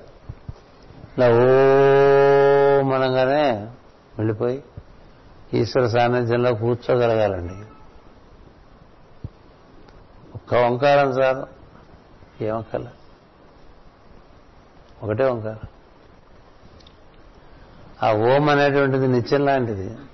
అన్ని లోకాలు దాటం చేసి మూలంలో కూర్చోబెడు. అంతేకాదు ఎక్కడ ఓంకారం బాగా అనుసంధానం చేస్తారో అక్కడికి దేవతలు పరిగెత్తుకుంటూ వస్తారట. రాక్షసులు అక్కడి నుంచి పారిపోతారు అసురులు పారిపోతారు అగమార్థంతు దేవానాం గమనార్థంతు రాక్షస. ఘంటారవం అంటే ఇంకోటేం కాదు నీవు చేసే ఓంకారమే. అది బయటికి చేస్తూ లోపల దాన్ని అనుభవించవచ్చు. అలా ఓంకారం చేసుకుని యోగంలోకి వెళ్ళిపోవటం ఒక పద్ధతి. తనకు తెలిసిన విషయం తను చెప్పమంటే చెప్పటం ఒక పద్ధతి. ఇవన్నీ ఎందుకు వచ్చినాయి? విష్ణు చిత్రుడి దగ్గర నుంచి అక్కడ వెళ్ళిపోయాం కదా. విష్ణు చిత్రుడు ఆళ్వారు. అంటే బాగా మునిగిపోయిన వాడు భగవంతుడు. ఆ మునిగిపోవడం అన్ని మర్చిపోయాడు అంతకుముందు తను తెలిసిన విషయాలన్నీ. అవన్నీ పనికొచ్చే విషయాలు కాదని పక్కన పారేశాడు. అవన్నీ పక్కన పారేసినవన్నీ మన బొట్టు వాళ్ళు ఏరుకుని ఏవో చేసుకుంటూ ఉంటుంటారు. ఆయన ఎప్పుడు ఒక కృష్ణుడు గుడి ఉండేది విల్లిపుత్తూరు. ప్రత్యేకించి మాస్టర్ గారు వెళ్ళి చూసి వచ్చారు ఆ గుడి. అక్కడ హాయిగా ఆ తులసి కోటలో గొప్పలు తవ్వుకుంటూ తులసి మొక్కలు పెంచుకుంటూ ఆ తులసి దళాలు తీసుకుని దండలు కట్టుకుని ఆ కృష్ణుడికి వేసి ఆయన తోచిన ఆరాధన చేసుకుంటూ ఉండేవాడు. ఇల్లు చూడకపోతే ఏమి ఉండదు ఇంట్లో. ఇంటి ఆవిడ కూతురు కూతురు కూడా దొరికిందే. గుళ్ళో దొరికింది కదా? గుళ్ళో దొరికిన అమ్మాయిని దేవుడిచ్చిన బిడ్డని తీసుకున్నాం. గో దా అంటే అర్థం అది. గోయాక నుంచి అందింపబడింది అని అర్థం. దా అంటే ఇవ్వబడింది.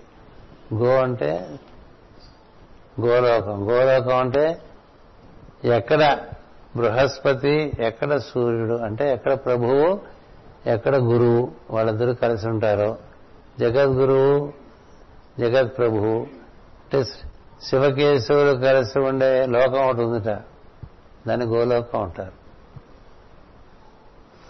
అలాంటి లోకం నుంచి ఒక అమ్మాయిని నాకు అందించారని ఆయన భావం చేసుకున్నాడు. అందుకని ఆ అమ్మాయిని చాలా పవిత్రంగా పెంచుకున్నాడు. ఆ అమ్మాయి గుళ్ళోనే తిరుగుతుంది. ఇంతే ఆయన కుటుంబం తినటానికి ఆ రోజు ఏమైనా వస్తే గుళ్ళో దాంతోపాటు బతికిస్తాం. లేకపోతే కుండలో నీళ్ళు ఒక గ్లాసులో తీసుకుని అది కూడా ఖర్చు తాగకుండా తమిళ సాంప్రదాయం కదా. ఆవడం తిత్త నుంచి లోపలికి పోసుకుంటారు నీళ్ళు వాళ్ళు కాఫీ కూడా అట్లాగే తాగుతారు. కదా? తమిళ దేశం వెళ్తే ఇట్లా కాఫీ కప్పు గ్లాస్ ఖర్చుకుని తాగితే మన పశువుని చూసినట్టు చూస్తారు వాళ్ళు. అదే ఎట్లా తాగారు అన్నట్టు. ప్రసాదం కూడా పెద్దవన తగినట్టుగా వేసుకుంటే వాళ్ళు చాలా తక్కువగా చూస్తారు. నోరు తెరిచి నోట్లో వేసుకో అని చెప్తారు. పెద్దవన తాగకూడదు దంతాలకు తాగకూడదు సరాసరి జిక్క మీద పడాలి. ప్రసాదం. తీర్థమైనా అంతే. అట్లా పెదవులు దంతాలు అన్నిటితోనే ఎంగిల్ చేసేకని వాళ్ళ దృష్టిలో పెదవులు దంతాలు ఎంగిల్ చేయడానికిట ఆ లోపల ఉంటుంది అంతకన్నా పవిత్రమైన విషయం. అంచేది నీళ్ళు దాకా పడుకుంటూ ఉండేవాడు ఈయన బాధ చూడలేక ఒకసారి విష్ణుమూర్తి కృష్ణుడే. రాసిచ్చి ఇది వెళ్ళి సభలో చదువు. ఈ కవిత్వం. మెచ్చి రాదు నీకు సంపదిస్తాడు నాకేం రాదు కదా నీకు వస్తే చెప్తావా? నీకు వస్తే చెప్తావా? నేను చెప్పమంటే చెప్తావా అని అడుగుతాడు నీకేం రాదని కదా నువ్వు అన్నీ వదిలేసావు. ఇప్పుడు నేను కదా చెప్తున్నాను నేను చెప్పిన దాని మీద మళ్ళీ డిస్కషన్ ఏమిటంటాడు పొరపాటే కదా వెళ్తాడు. వెళ్ళి చదువుతాడు ఆ పద్యం. చదివితే మొత్తం సభ అంతా బాగా ఆనందిస్తుంది. చాలా ఆనందపడుతుంది. అంత అద్భుతమైన పద్యం ఎలా వచ్చింది ఆయనకి సరే అక్కడే నతకీయుడు ఒక ఆయన ఉంటాడు అది వేరే సంగతి.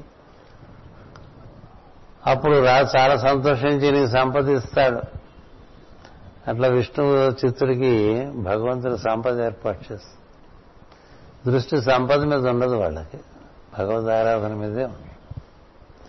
ఎందుకు చెప్పామంటే మనకేమొచ్చో మనకు గుర్తున్నవాడు భగవద్భక్తులవాడు మనకేమొచ్చో అసలు మనకు గుర్తే ఉండకూడదు. మనకు తెలియాల్సిన ఒకటే. ఏకో నారాయణో హరిహి అన్నారు కదా.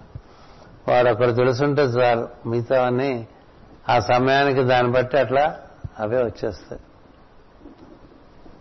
సమయానికి సరైన మాట నీ నోట్లోంచి రావటం నీ చేతుల్లో లేదు. అందువల్ల ఈ ఒక్కటితోనే మనం కాలక్షేపం చేసేస్తే అయిపోదు కదా. అందుకని జ్ఞాన మార్గమును యోగ మార్గమును గౌరవము గౌరవముతో ప్రవర్తింప చేయవలనం. అంటే నువ్వు నేర్చుకుని నువ్వు అందులో సిద్ధి పొంది నీవు అసలు ఇతరులకు అది అందించడం అనేటువంటిది ఒక జీవితంలో ఒక కార్యక్రమంగా ఏర్పాటు చేసుకోవాలి. నీకు తెలియని నువ్వు చెప్పలేవు కదా. నీకు ఎక్కాలు రాకుండా ఇంకోటి ఎక్కాలు చెప్తావాడు ఏమైపోతాడండి? మూడు మూడు పది అని చెప్పావు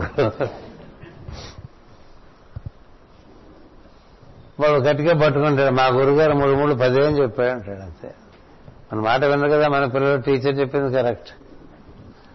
అట్లా బోడు మంది తెలియకుండా చెప్పేస్తుంటే ఈ ప్రపంచం అయిపోతుంది అందుకే అదొక బాధ్యత కదా. అందుకని నువ్వే పలుకొని చెప్పు. నువ్వే పలుకమ్మా నాకెందుకు ఇవ్వాలంతా అని. అనుకునేవాడు భక్తుడు. కదా? నేను సైతం పలుకుతాను నువ్వు తోడుగా ఉండంటే ఆహా అలాగే అంట. దైవాన్నే పలకమంటాం ఆ పద్ధతి. నువ్వు తోడుగా ఉంటే నే పలుకుతానంటే ఒక పద్ధతి. నువ్వు బ్లెస్ చేయి నేను వెళ్ళి మాట్లాడతానంటే ఇంకో పద్ధతి. మనకుండే అహంకారం బట్టి ఉంటాయి ఇవన్నీ ఈ భావాలన్నీ. అంచేత నువ్వు ఆయనలోనే ఉంటే ఆయనే పలికేశాడు అనుకో అప్పుడు మనం పద్యం పలకడంలో తప్పులు ఉండవు. లేకపోతే ఇంత పద్యం మనం చదువుతుంటే ఎక్కడ కామా పెట్టాలో తెలియదు కదా. ఎక్కడ ఫుల్ స్టాప్ పెట్టాలో తెలియదు.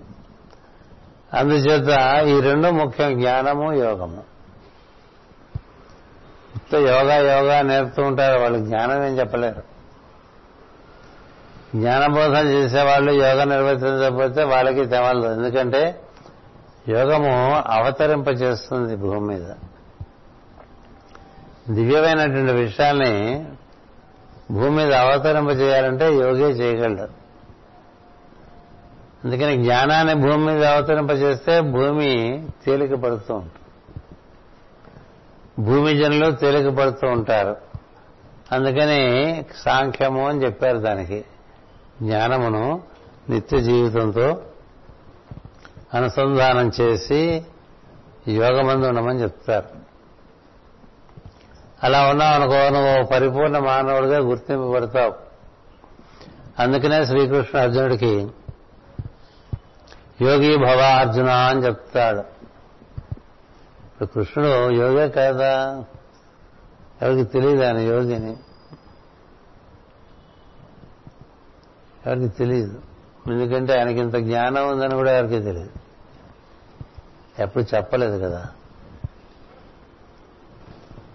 మొత్తం భగవద్గీత ఆయన పరిగతి ఏమైంది అది అదే బ్రహ్మ విద్య అదే ఉపనిషత్ సారం కదా?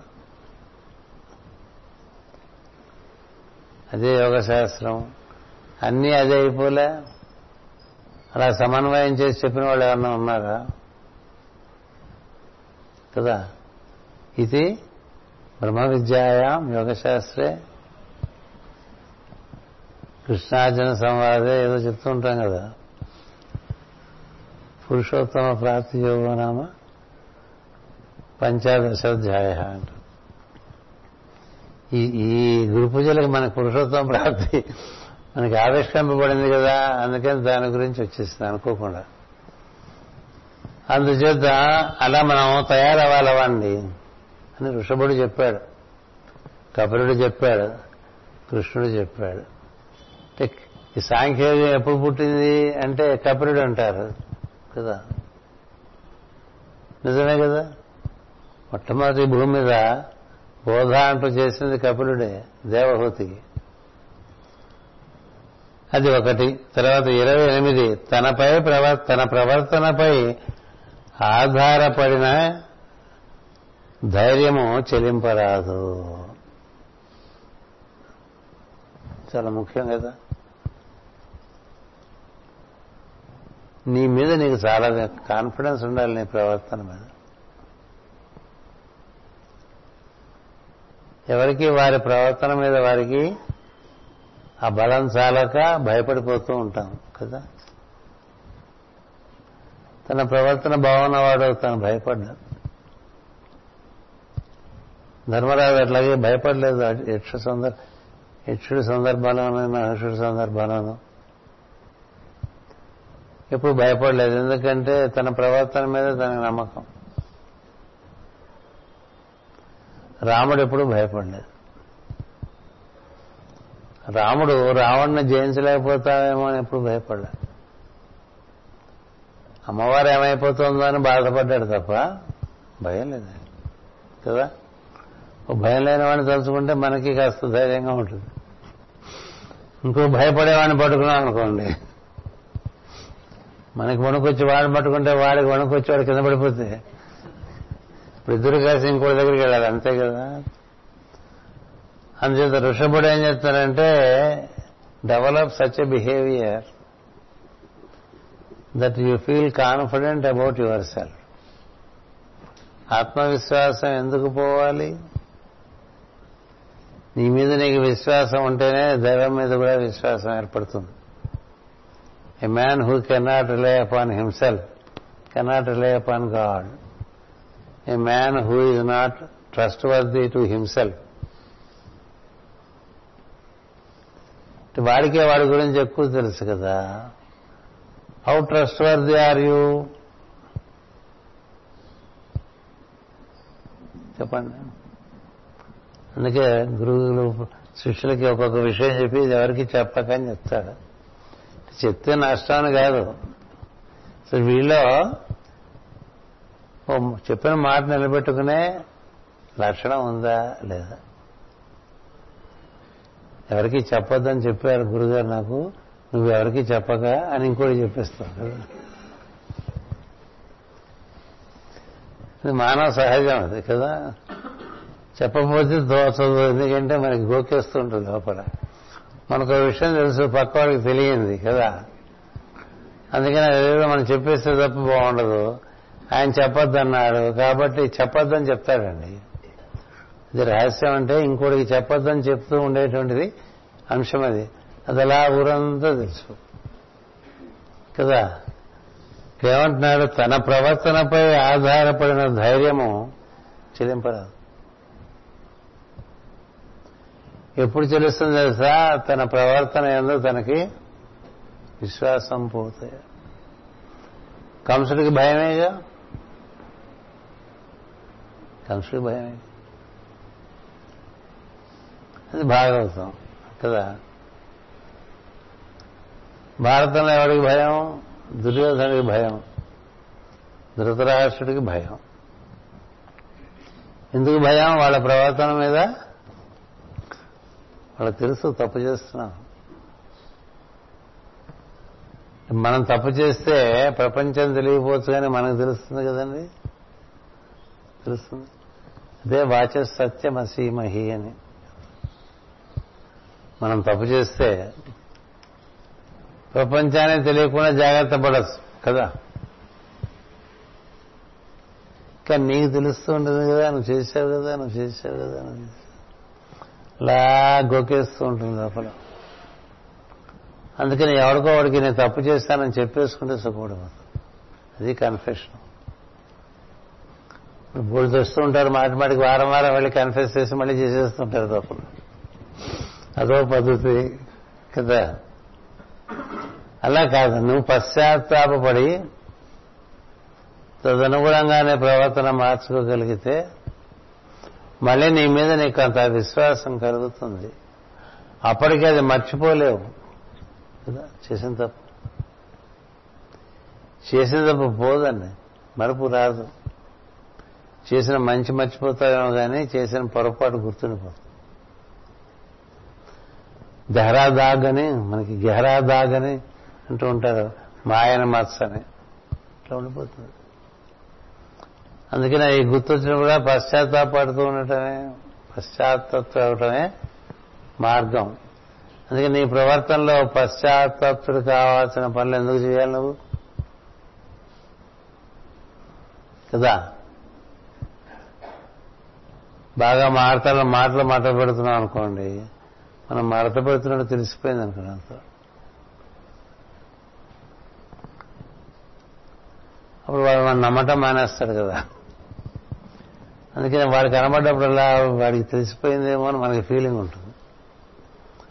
వాడికేమో తెలిసిపోయి తెలియనట్టుగా ఉంటాడు. వాడు అంతా లోక ప్రపంచం తమాషాగా ఉంటుంది కదా.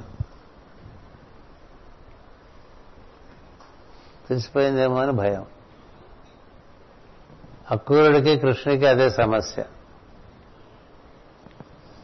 అక్రూరుడు వెనకాల వేరే పనులు చేస్తూ ఉంటాడు ముందు కృష్ణుని పొగుడుతూ ఉంటాడు. మంచి మంచి క్యారెక్టర్స్ మనకు అన్నీ కృష్ణుడు కనబడితే త్రికరణ శుద్ధిగా ప్రార్థిస్తాడు. స్థుతిస్తాడు అన్నీ చేస్తాడు. ఎందుకంటే ఆ విగ్రహం చూస్తే ఎవరికైనా తప్పదు. అలా ఉంటాడు ఆయన.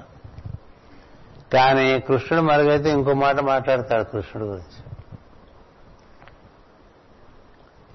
మనం అది నిత్యం చేసే పని ముందు మాట అనుకో మాట కదా.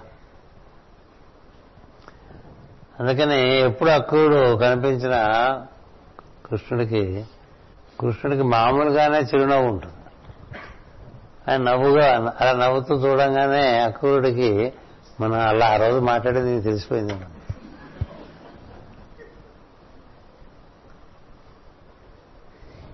తెలిసిపోయినా తెలియనట్లుగా ఉంటాడు కృష్ణుడు కదా.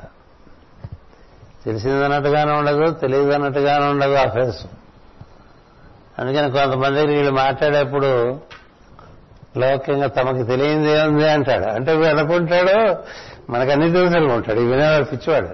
మనకేం తెలియదు కదా మనకి తమకు తెలియంది ఏముంది అని మొదలు పెడితే వీడు ఆల్రెడీ బుట్టలో పెట్టినట్టే కదా. నాకేం తెలియదు చెప్పండి అని అడగాలి కదా. మీకు అన్నీ తెలుసు గురువు గారు అంటే నాకేం తెలియదు నువ్వు చెప్పు ఎందుకంటే వీఆర్ ఆన్ సేఫ్ గ్రౌండ్ వాళ్ళు మీకు అన్నీ తెలుసు కదా గురువు గారు అంటే మనం ఒప్పుకోకూడదు ఎందుకంటే నిజంగా తెలియదు కదా. ఆ మాత్రం బుద్ధి ఉండద్దండి. అంచేత ఇప్పుడు ఈయనేంటి అన్నీ తెలుసు ఏం తెలిసినట్టుగా కనిపించాడు. అందుకని అక్రూరుడు ఎప్పుడూ భయపడుతూ ఉంటాడు కృష్ణుడు గురించి. ఎందుకు భయం? ఎప్పుడు భయపడుతూ ఉంటాడు కృష్ణుని చూసి అక్రూరుడు. ఎందుకని? కృష్ణుని చూస్తే దైవమేమో అని భయం వస్తుంటుంది. దైవం అయితే అని తెలిసిపోతుంటాయి కదా. త్రికాల జ్ఞాని కదా. మరి వెనకాల ఆ మాటలు ఎందుకు మాట్లాడతావు? కదా. మనకు కూడా మనకుండే సంఘంలో ప్రతి వారికి నెట్వర్క్ ఉంటుందండి. కదా. ప్రతివాడిది వారిది ఒక జాలం ఉంటుంది. ఒక వెబ్. ఆ వెబ్లో వాడి ఏజెంట్స్ అన్ని చోట్ల ఉంటారు. వాళ్ళు క్యారేట్ చేయటమే వాళ్ళ పని కదా? ఇప్పుడు ఎక్కడో రాజుల కాలంలో దూతలు ఉండేవాళ్ళు అనుకోకండి. మనం మన మధ్య ప్రతివాడు ఇంకొకడికి దూతగానే పనిచేస్తూ ఉంటాడు. అందుకని తెలిసిపోయిందేమో అని భయం వస్తుంది. ఎందుకు భయం వచ్చింది? నీ ప్రవర్తన వల్లే నీకు భయం వచ్చింది కదా? నీ ప్రవర్తన నీకు బాగుంటే నీకు భయం ఎందుకు వస్తుంది? వస్తుందా. ఎవరి గురించో మనం కొంచెం తక్కువగా మాట్లాడామనుకోండి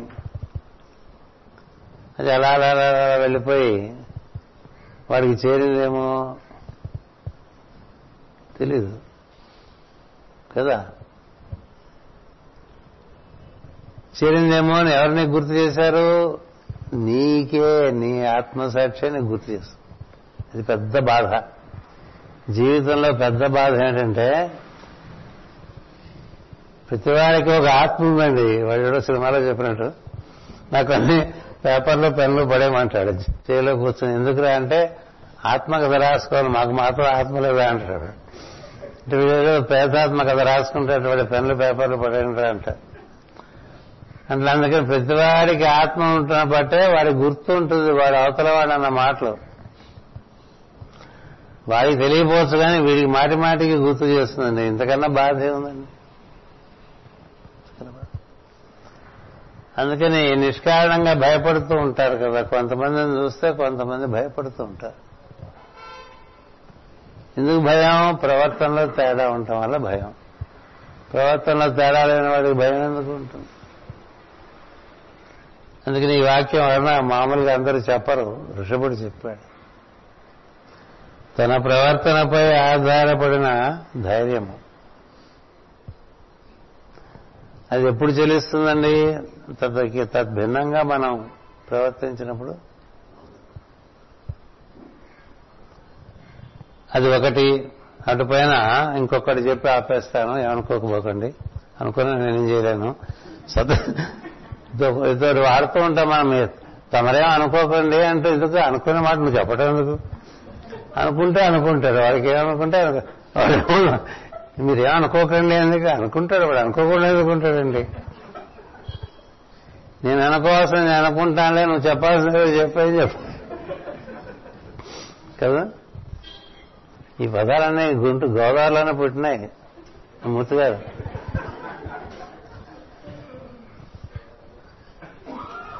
సినిమాల్లోంచి నేర్చుకున్నాను నేను ఇవన్నీ కూడా. సినిమా చాలా పరిజ్ఞానం ఇచ్చింది. వాడు ఆ మాడాగాడు మాట్లాడాడు అనుకోండి మనకి చాలా తెలిసిపోతూ ఉంటాయి. ఓహోహో ఇలా ఉంటుంది ప్రపంచం. అందుచేత సత్వగుణము కలిగించే పద్ధతిలో ప్రవర్తింపవలను అన్నాడు. ఇరవై ఆరు లక్షణాలు ఇచ్చారండి సత్వగుణానికి భగవద్గీతలో. అదేమిటో అంకె ఎందుకు అలా వచ్చిందో నాకు తెలియదు కృష్ణుడు మర్చిపోయాడా? లేకపోతే ఒకటి ఎక్స్ట్రా చెప్పాడా అనిపిస్తుంటుంది. ఇరవై ఏడు అయితే ఏదో నక్షత్రాలతో పోల్ చేస్తాం. ఇరవై ఐదు అయితే ఏదో వందలో నాలుగో భాగం సరిపెట్టుకుంటాం. అటు కాకుండా ఇటు కాకుండా మూడు నాలుగు సార్లు లెక్క పెట్టారు. తప్పు లెక్క పెట్టారా మీరు ఒకసారి చూడండి. ఇరవై ఆరు గుణాలు చెప్తారు సత్వగుణాలు. ఈ ఇరవై ఆరు గుణాలు కనుక ఏమన్నా మనం మన ఆచరణలో తెచ్చుకోగలమేమో ఒకసారి చూడండి. గుణత్రయ విభాగ యోగం అని అందులో సత్వగుణంకి లక్షణాలు రజోగుణం లక్షణాలు తమో గుణం లక్షణాలు చెప్పి తమో గుణము మనిషిని బాగా ఉన్నదానికన్నా నాసిగా తయారు చేస్తుంది. సత్వగుణము తమోగుణం కన్నా కొంత మెరుగైన గుణము కానీ రజోగుణం ఏం చేస్తుందంటే కాని పనులు అయిన పనులు అన్ని పనులు కలగాపులకం చేసేసుకుని జీవితాన్ని అంతా బాగా అస్తవ్యస్తంగా తయారు చేసుకుని చివరికి దెబ్బతింటాడు. సత్వగుణంలో ఉండేవాడు ఉన్నదానికన్నా ఎక్కువ ప్రకాశంలోకి ప్రవేశిస్తాడు. అందుకనే కృష్ణుడు ఏమంటాడంటే తమగుణం కన్నా రజోగుణం బెటరు. రజోగుణం కన్నా సత్వగుణం బెటరు. సత్వగుణంలో ఉంటానికి ప్రయత్నం చేయని చెప్తూ ఉంటాడు. అందుకని ఆ మూడు గుణాల గురించి మనం ప్రత్యేకంగా తెలుసుకోవాలి. మనం కొన్ని కొన్ని విషయాల్లో తమో గుణంలో ఉంటాం. కొన్ని కొన్ని విషయాల్లో రజోగుణంలో ఉంటాం. కొన్ని కొన్ని విషయాల్లో సత్వగుణంగా కూడా ఉంటాం. కేవలం రజస్సు తమస్సు కాదు. ఎక్కువ గుణాలు సత్వంలో సంబంధించి ఉన్నాయనుకోండి. అది మన సత్వం ప్రధానంగా నడుస్తూ ఉంటుంది జీవితం. ఎక్కువ రజోగుణ సంపత్తి ఉందనుకోండి ఇప్పుడు దున్నేద్దాం పొడిచేద్దాం సాధిద్దాం ఇలాంటివన్నీ ఇవి రకరకాల ఊరగాయలే ఊరిపోతూ ఉంటుంది మైండ్ ఎప్పుడు. హైపర్ యాక్టివ్ మైండ్ అంటారు చూసారు అలాగా మైండ్ తుల్చేస్తుంది హైపో యాక్టివ్ మైండ్ తమస్సు అనమాట ఏంటంటే ఆ ఎందుకులే అది ఎందుకులే ఇది ఎందుకులే ప్రతి ఎందుకులే అంటాడు తింటం మాత్రం ఎందుకులే అనుకోడు తింటాడు. తింటం పడుకోవటం ఎందుకులే అనుకోడు. మిగతా అన్నీ వాడి దగ్గర ఎందుకులే అంటాడు. కుంభకర్ణం టైపు. రావణుడికి ఏమో అక్కర్లేని లేదు. కుంభకర్ణుడికి కావాల్సింది లేదు. వాళ్ళిద్దరు బ్రదర్స్. వీడికాక ఇంకోడు ఉన్నాడు. వాడేమో అది ఇది అన్ని సమతూకంగా పెట్టుకుని దాటేశాడు కదా. లంకే దాటేశాడు వాడు. విభీషణుడు ఒక్కడే కదా లంక దాటాడు. మిగతా వాళ్ళందరూ లంకలో ఇరుక్కుపోయారు. లంక అంటే శరీరం. శరీరంలో తమగుణం చేత రజగుణం చేత ఇరుక్కుపోతాం సత్వగుణం చేతనే నిత్యసత్వం అనేటువంటి గుణం ఒకటి ఉందని భగవద్గీత మాత్రమే చెప్తుంది. ఎప్పుడూ సత్వంలోనే ఉన్నాడు అనుకోండి వాడు ఉన్న పరిస్థితుల్ని అధిష్ఠించి ఉంటాడు. అధిరోహించి ఉంటాడు. పరిస్థితులకు లోనైపోయి ఉన్నాడు. వాణ్ణి అధ్యక్షుడు అంటారు. అధ్యక్షుడు అంటే అక్కడ జరిగేటువంటి సభలో అందరి అభిప్రాయాల కన్నా మిన్నగా ఉంటాడు. అంటే ఎత్తైన వాహన సింహాసనం మీద కూర్చుంటాడని కాదు. కింద కూర్చున్నా పైన కూర్చున్నా ఆలోచన అందరి ఆలోచనల్ని మించి ఉంటుంది ఉండి ఇంతమంది ఆలోచనల్ని చక్కగా సమన్వయించి ఒక దర్శనాత్మకమైనటువంటి ఒక ఆలోచన ఇస్తాడు. అలా ఇవ్వగలిగిన వాడే అధ్యక్షుడు. అందరూ అధ్యక్షుడు కాకూడదు. అందుకనే లోకాధ్యక్ష సురాధ్యక్ష ఆ అధ్యక్ష ఏ అధ్యక్ష అంటూ ఉంటాం కదా విష్ణుమూర్తిని. ఎందుకంటే దేన్నైనా ఆయన ప్రిసైడ్ చేసేవాళ్ళు. ఎందుకంటే అన్నిటికన్నా అతీతంగా ఉంటుంది ఆయన భావం. అందువల్ల సత్వగుణం ప్రధానంగా మనం అలవరుచుకోవాలి ప్రయత్నించి. ఇందులో సత్వగుణం కన్నా మిగతా గుణాలు కనుక బాగా ఎక్కువ విజృంభిస్తే క్రమంగా మానవులే అసురుడైపోతారు అసురుడు సత్వగుణం బాగా మనలో ప్రకాశిస్తుంటే మనకి దివ్యత్వం మనలో ప్రవేశిస్తూ ఉంటుంది.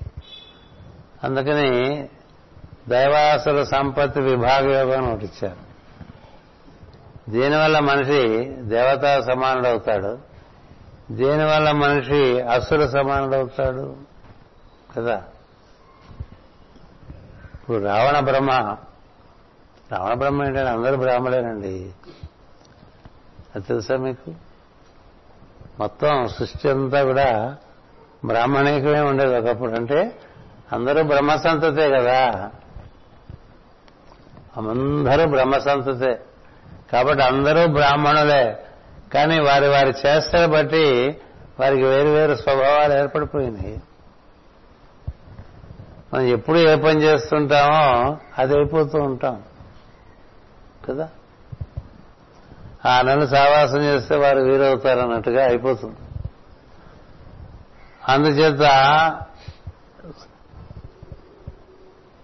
శ్రద్ధాత్రయ గుణత్రయ విభాగ యోగంలో మనకి మూడు గుణాలు వాటి యొక్క స్వరూప స్వభావాలు చెప్తారు.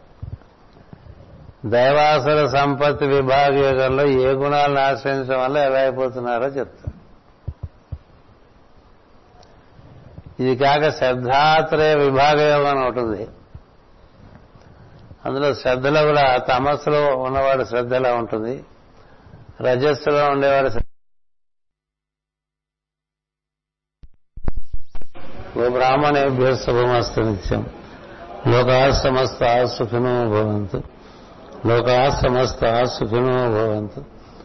లోకా సమస్త సుఖినో భవంతు. ఓం శాంతి శాంతి శాంతి.